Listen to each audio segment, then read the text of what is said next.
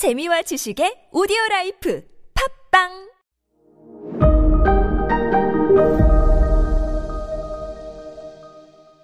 네, 여러분 안녕하십니까. 역사 스토리텔러 썬킴 인사드리겠습니다.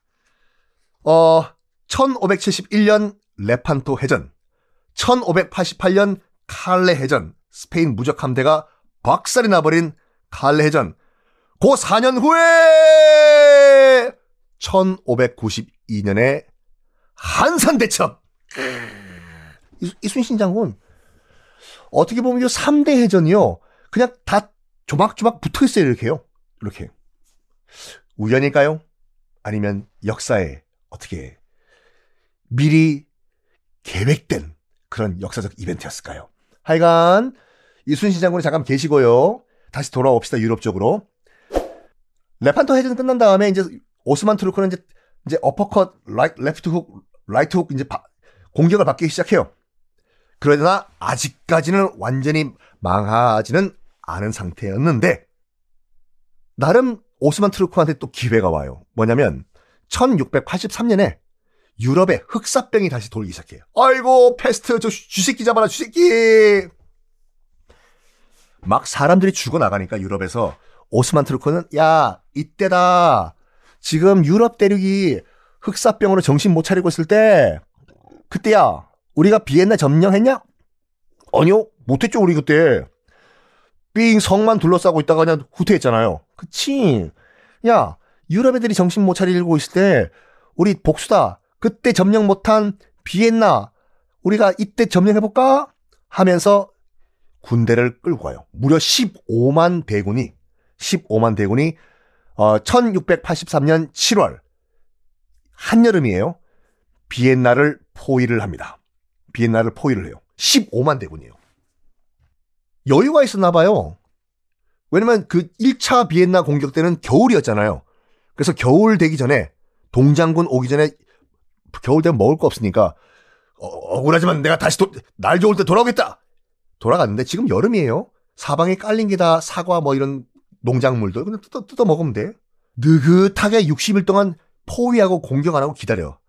어이 비엔나 애들 소세지 잘 먹고 있냐? 어? 비엔나 소년 합창단은 어 노래 잘 부르고 있냐? 우리 공격 안 하고 포위하고 있을 테니까 항복하고 싶으면 문 열고 나와. 야 우리는 케밥이나 먹자. 구워봐. 아, 예, 예, 예. 60일 동안 포위하고 공격을 안 해요. 가끔씩 야 아직도 항복 안 하냐? 야 우리 케밥이나 먹자. 60일 동안 두 달 동안 가만히 포위만 해. 당연히 포위를 하면은 성 안은 먹을 게 떨어지죠. 굶어 죽어요. 가만 놔둬도 스스로 무너져요. 그 어떤 공성전, 그 성을 둘러싼 그 전투, 성만 포위하고 버티면 성은 무너집니다. 역사상 모든 성은 무너졌어요. 비엔나도 이제 굶어 죽기 직전이에요. 요때, 요때 제가 저번에 말씀드렸던 그 비엔나 블루보틀 커피 탄생 그 비하인드 스토리의 코르시키가 있잖아요. 오스만 투르크 출신이지만 지금은 비엔나 병사. 코르시키가 요때 포위망을 탈출해서 폴란드로 가서 폴란드에게 SOS를 칩니다. 폴란드 정예군 그때 폴란드의 기마병들 있잖아요. 말 타고 윙 달리는, 라- 달리는 기마병은 유럽 최강이었거든요. 폴란드가 똑같은 기독교 국가인 오스트리아가 당하는 거 이슬람에게 볼 수 없다 해서 유럽 최강의 윙 기마병을 보내요. 보내. 그 소리를 들은 거야, 오스만 트루크가. 어? 뭐? 지원군이 와? 아이고야. 아, 야, 야, 야, 야, 야, 빨리 섬 함락하자, 야. 진작에 섬 함- 함락시키지. 그때 가서 뭘. 급하게 성벽을 무너뜨리려고요. 지하 땅굴을 파요. 야, 야! 그니까, 북한 땅굴 훨씬 몇백 년 전에 이미 오스만 트루크는 땅굴을 파고 있었다니까요. 지하 땅굴을 파가지고 성 밑으로 들어가려고 하는데, 비엔나, 오스트리아군은 화약으로 땅굴을 무너뜨리면서 맹렬하게 저항을 합니다. 늦었어요. 아무리 15만 대군이라고 하더라도 두 나라를 동시에 싸- 맞서 싸우기에는 오스만 트루크도 역부족이에요. 역부족. 그래서 모든 장비, 식량 다 버리고 오스만 트루크군은 일단 후퇴를 합니다. 2차 비엔나 정벌도 실패를 하고 마는 오스만 투르크.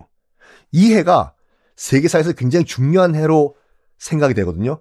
2차 비엔나 어, 이 점령 실패를 한 1683년부터 공식적으로 오스만 투르크는 멸망하기 시작한다. 라고 봐요. 왜냐? 일단 오스만 투르크는 유럽 공략 실패했어요. 근데 요때가 또 어떤 때였냐면은 요때가 서유럽은 바야흐로 르네상스가 펼쳐지고 공부하고 열심히 공부하세. 이 방송 듣고 계시는 젊은 친구들 그런 노래가 있었다는 거 아십니까? 덕고 이고 앉아 무슨 생각하고 있니? 청바지 입고 흰 티 입고 산에 가서 놀 생각하니? 안 돼, 안 돼. 그러면 안 돼, 안 돼. 열심히 공부하세. 야, 요즘 그런 노래 나오면 금지곡 될걸요?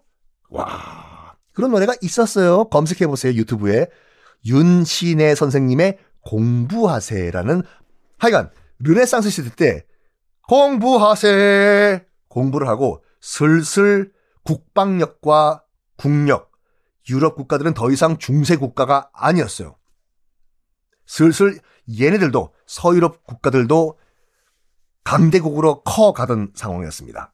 또 대항해 시대 시작했잖아요.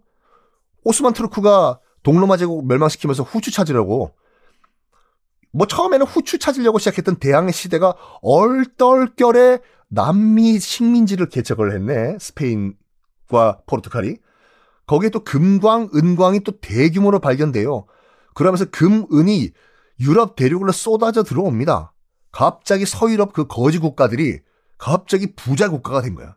금, 은 넘쳐나요.